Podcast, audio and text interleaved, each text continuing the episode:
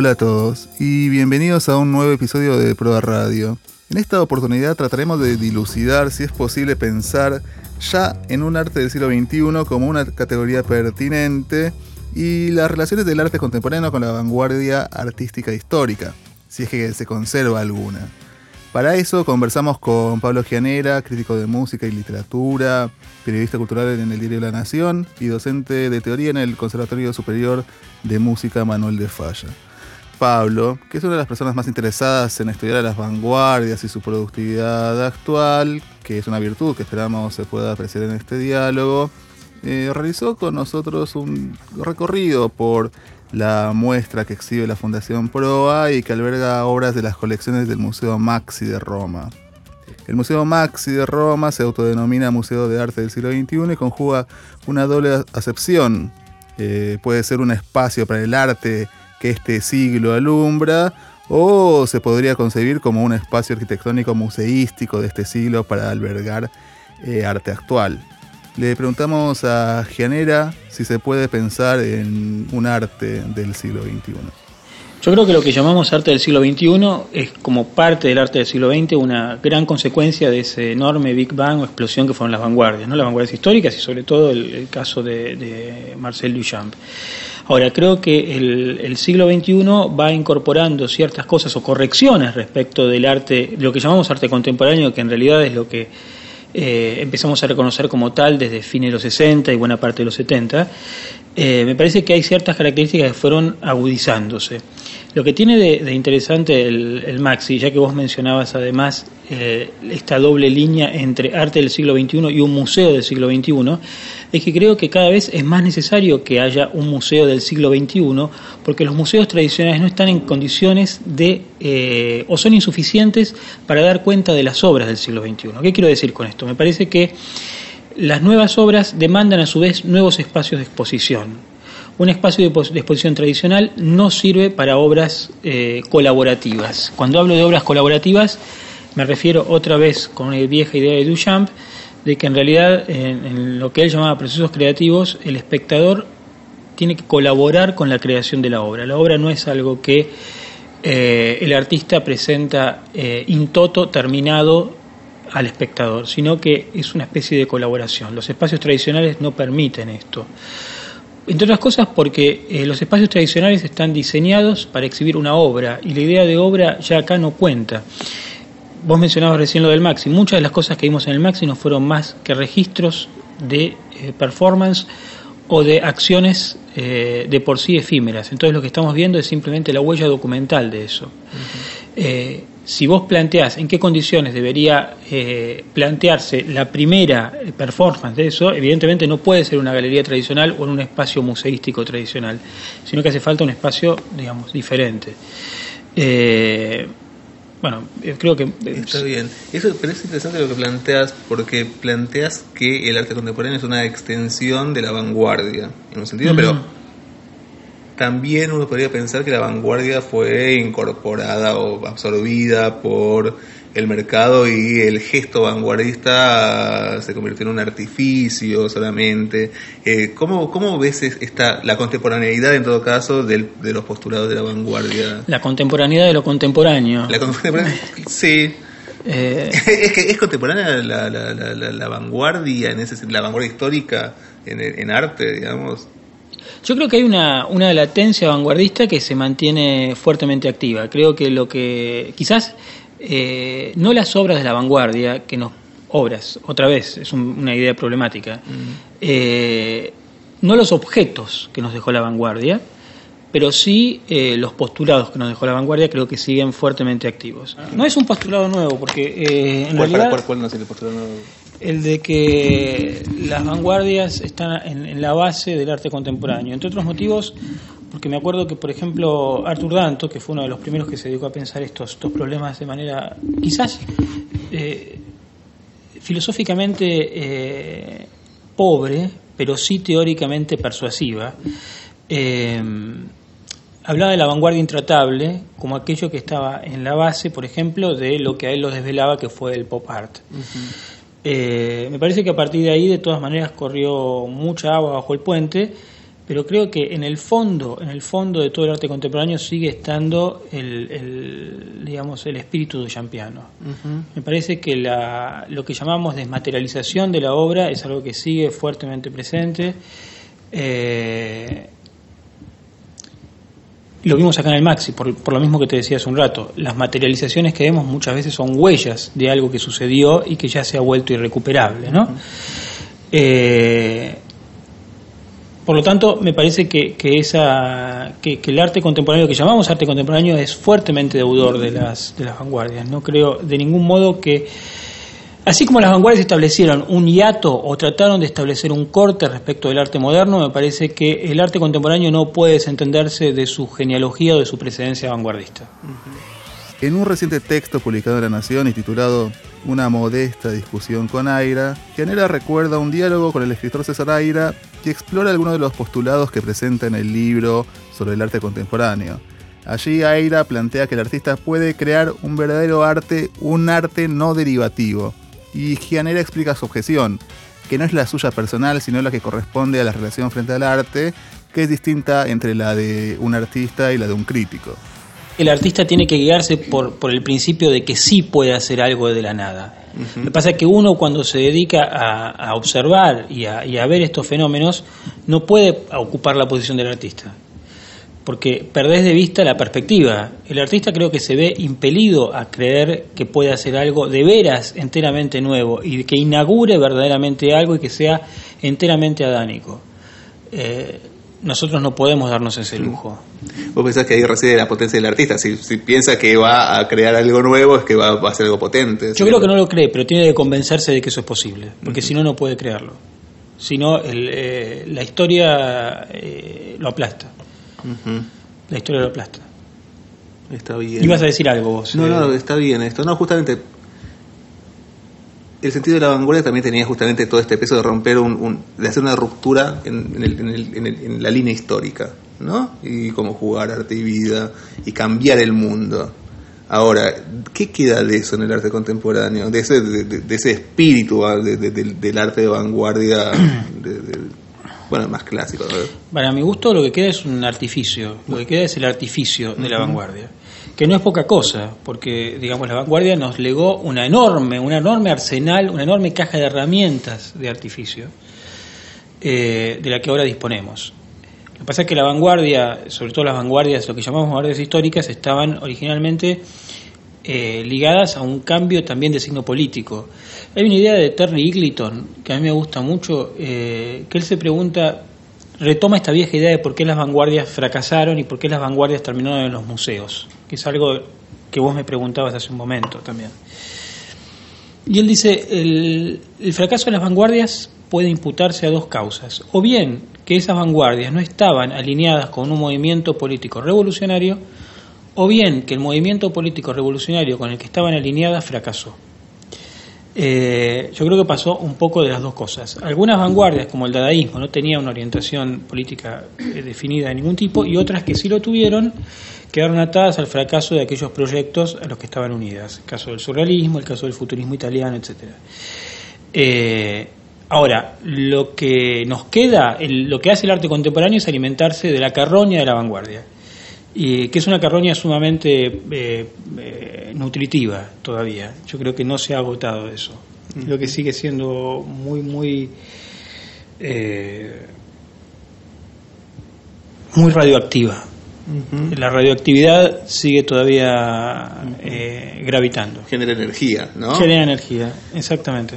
Pero hay una cosa interesante lo que planteaste recién, me parece, en esto. Vos decir bueno, fracasó el futurismo italiano. Sin embargo, su postulado de destruyamos todo para construir algo nuevo y la guerra como momento supremo de eso, finalmente es hacia donde eh, su vinculación con el fascismo fue.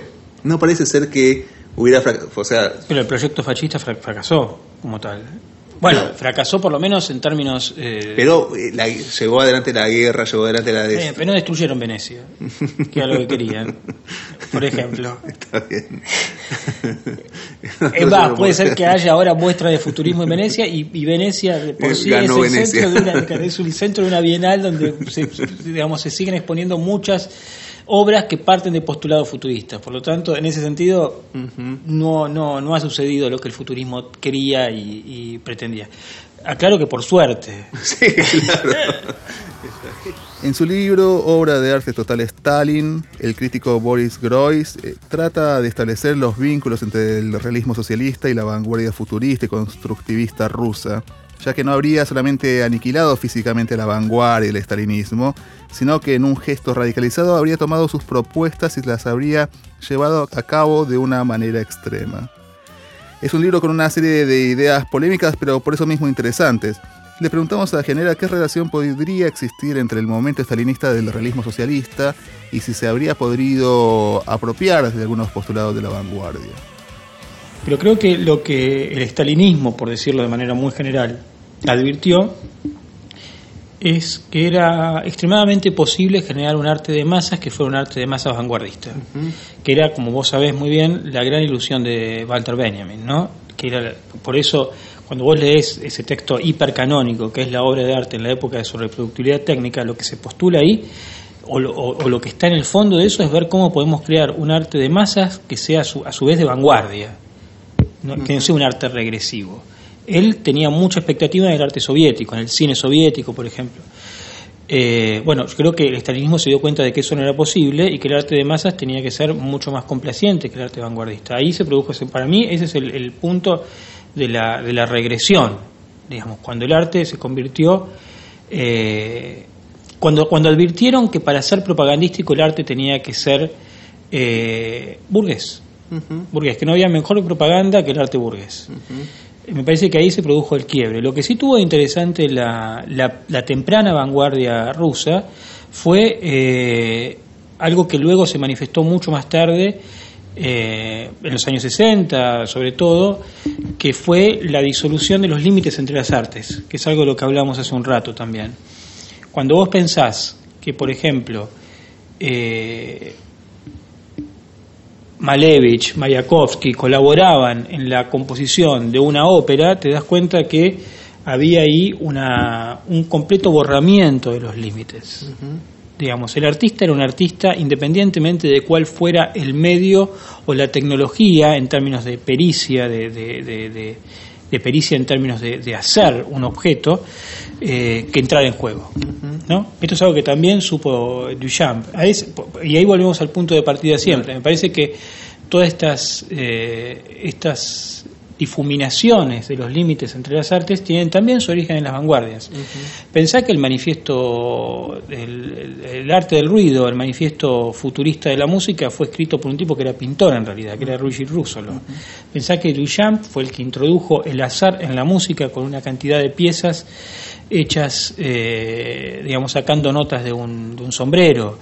Eh, entonces, cuando Adorno, en, en, un texto muy tardío, habla de el arte, las artes, refiriéndose a que ya no se puede hablar solamente de un arte, sino que las artes todas están coexistiendo, muchas veces en un mismo objeto, una instalación sonora que demonios es finalmente.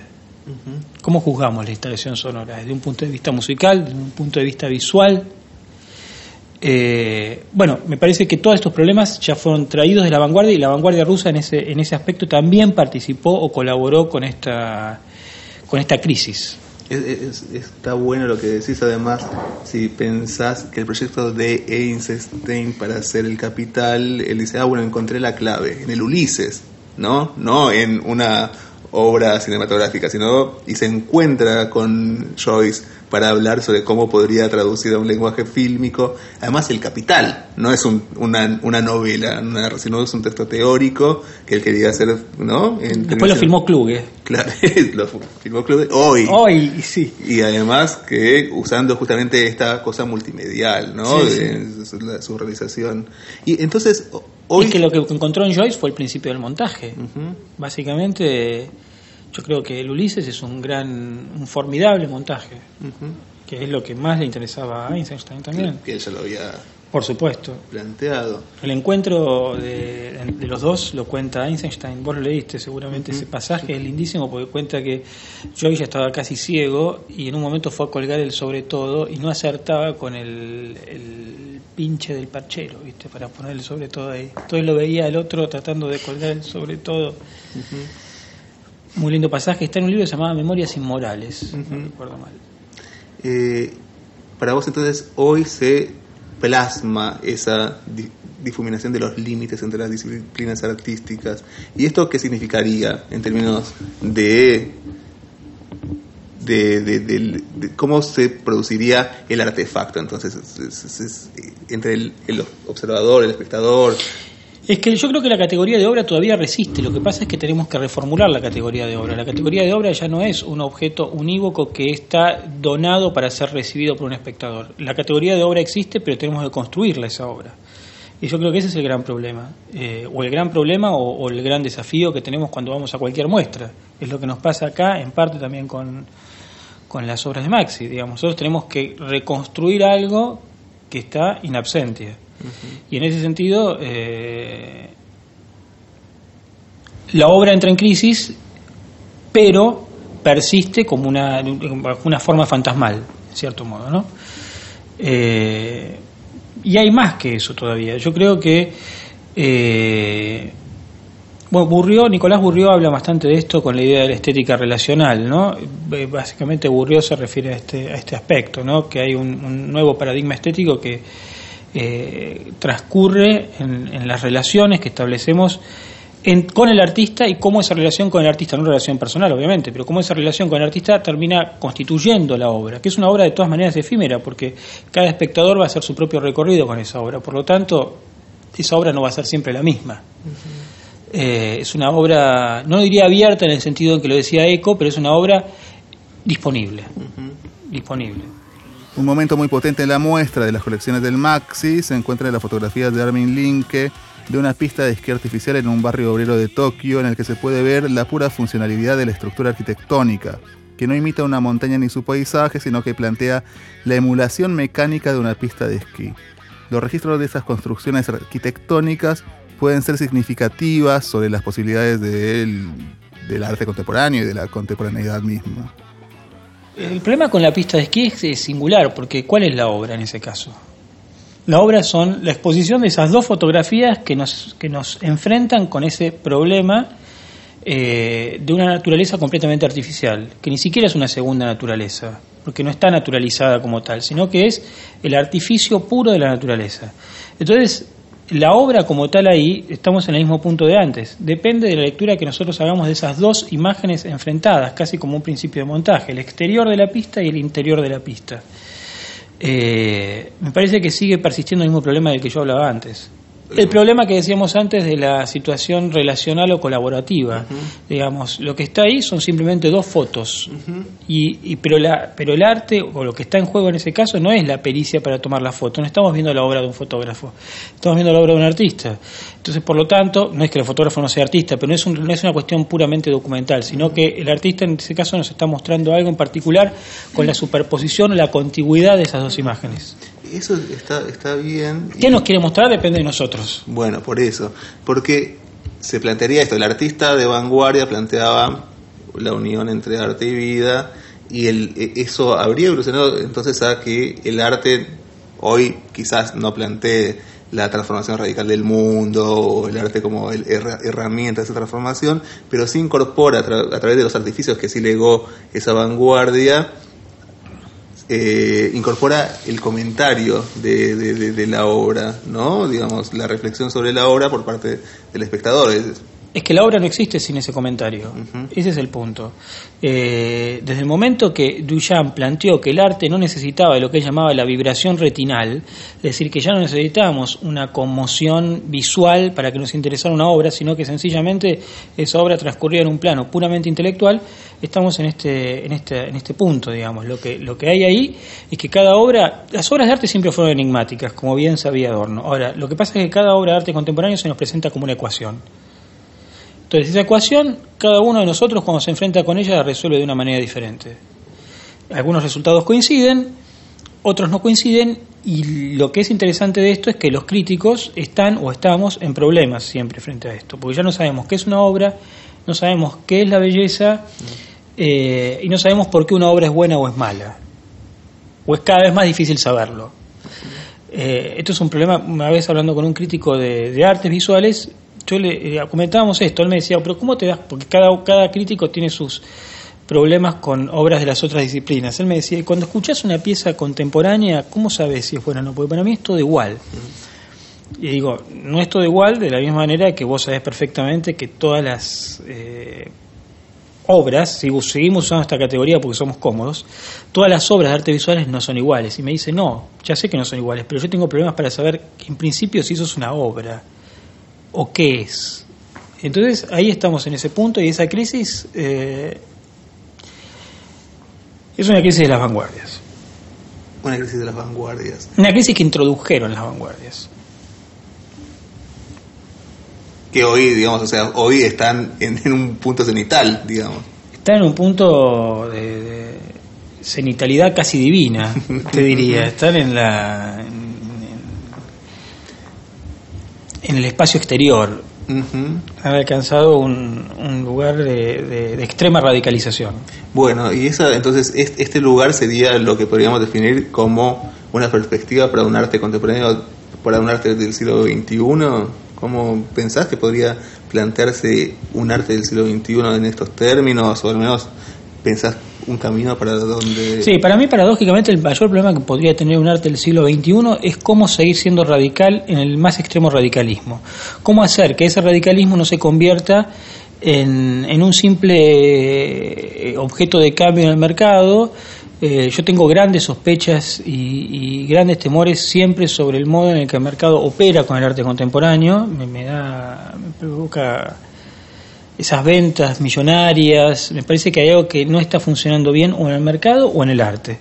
Algo no está del todo bien. Entonces me parece que el gran problema que tiene el arte en principio es cómo mantener un filo efectivamente eh, radical en un ambiente que tiende a neutralizar todo, que tiende a neutralizar todo y a convertir todo en eh, objeto de, de, de, cambio, de mercado, ¿no?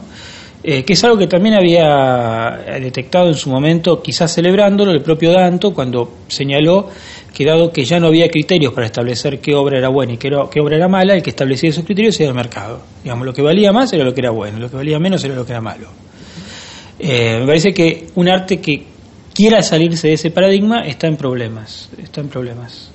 Pero es posible, porque hoy el mercado es Así como en un momento esta neutralización de la vanguardia la realizó el Estado, convirtiéndolo en una herramienta de propaganda. Hoy el mercado convierte a todo arte en mercancía, ¿no? Eh, pero es posible esa. Sí, en mercancía y en algo peor, digamos, el arte contemporáneo como parque de diversiones, que es algo que también me parece del mismo modo preocupante. Parece que pierde su, su coeficiente de fricción eh, cuando se convierte en una, en una especie de parque temático en el que van chicos, grandes y medianos a divertirse con espejismos. Eh, me parece que ahí hay un problema que no digo que sea de las obras o de los artistas, algo está para mí funcionando mal, algo está mm, eh, eh, enfermizamente neutralizado. ahora, ¿cuál es la salida de eso? Yo no la sé, porque en principio volvemos a la discusión anterior, yo no soy artista. Por lo tanto, no me competen las generalidades de esa ley. Está bien, pero hay una pero eso es un gesto político además. ¿Puede el, artista radicalizar su obra para de algún modo que no sea incorporada a este circuito mercantil? Eso. No sé por dónde pasaría esa radicalización, digamos, no sé por dónde se pasaría esa radicalización. ¿Y es, posible una radicalización más radical de la, de la actual respecto al arte? Digamos, llegamos a un punto donde está esta cuestión de, de arte relacional, donde no hay más este, fronteras o están muy difuminadas cómo radicalizar aún más el arte. Es una tarea de los artistas, decís vos. Yo creo que es una tarea de los artistas. Yo no puedo, si yo tuviera una solución, me convertiría en una especie de mandarín que les daría un programa. Y además de que no creo que sea mi función, honestamente yo no tengo esa respuesta. Pero creo que están en un, en un problema. Están en un problema. Al menos artistas, salvo artistas que trabajan de hace muchos años en una misma dirección y lo que hacen es cavar cada vez más profundamente en una línea. ¿Como quién? Bueno, hay artistas argentinos que trabajan en esa línea, qué sé yo, si vos ves eh, lo que hace Pablo Siquier, ves lo que hace Eduardo Estupía, son gente que hace muchos años que trabaja en una misma línea que no es una línea tampoco de particular vanguardia, pero trabaja en esa línea y bueno, van profundizando en esa dirección. Yo creo que en esa, profundiza en, esa, en esa profundización hay un punto de resistencia quizás, ¿no? Resistir las sirenas de, las veleidades y el canto de sirenas de lo que debe ser hecho me parece que también es un punto de resistencia. Eh, ahora, ¿cuán eficaz es esa resistencia y cuán eh, radical se va a revelar a la larga? No lo sé. Y también podría pensarse, bueno, vimos justamente mucho registro de la performance. Sí. Es también una situación esquiva, ¿no? Porque el mercado que se puede comprar el de registro solamente. Bueno, justamente, yo creo que el, arte performático tiene ahí todavía un punto de cierta resistencia, que es un poco lo que señala Aira en ese libro sobre el arte contemporáneo. Él lo que dice es que la gran carrera del arte contemporáneo es va en contra de la reproducción, es decir, cómo evitar que quede congelado en una instancia reproductiva, es decir, que quede eh, fijado en una obra. Entonces empiezan a hacer estas obras efímeras. Me parece que ahí hay un punto de, resistencia, siempre y cuando, insisto, esas obras efímeras no se conviertan en paseos dominicales para, para las familias. Está bien, se podría pensar entonces. Entonces es posible pensar que el arte contemporáneo necesariamente va a tener algún tipo de fricción con, con la idea actual del arte contemporáneo. ¿Es posible pensar en un arte del siglo XXI? Yo creo que sí, yo creo que sí, que es completamente posible pensar en un arte del siglo XXI que en cierto modo recupere algunas líneas del siglo XX y vaya a contrapelo del siglo XX y sobre todo que sea un arte contemporáneo, pero que sea contemporáneo porque vaya en contra de la contemporaneidad. es decir, la verdadera contemporaneidad es la que va en contra de... Es la contemporaneidad consiste en ser intempestivo siempre. Eh, hay un texto fabuloso de, de George Agamben que se llama Lo Contemporáneo, está en un librito que se llama Desnudez, donde él plantea justamente este punto, que el, que es verdaderamente contemporáneo es siempre intempestivo, siempre ve lo oscuro de su tiempo. Eh, y eso es lo que es tan difícil de ver, ¿no? Y tan doloroso de ver. La contemporaneidad consiste en ser intempestivo, dice Gianera, y es una proclama y una apuesta hacia el futuro. Un futuro que es también nuestro presente Esperamos que el diálogo y, claro, las reflexiones de Pablo General les hayan parecido tan fructíferas como a nosotros. La muestra sobre el Museo Maxi se puede visitar en pro hasta el 12 de junio, pero las ideas que provoca discutir sobre las posibilidades del arte contemporáneo pueden extenderse mucho tiempo más. Nos acompañó la canción Balrack Boogie de la Diálogo Super Orquestra y agradecemos a Genera la disposición para la entrevista y esperamos encontrarnos con ustedes en un nuevo Proa Radio para seguir conversando sobre temas interesantes.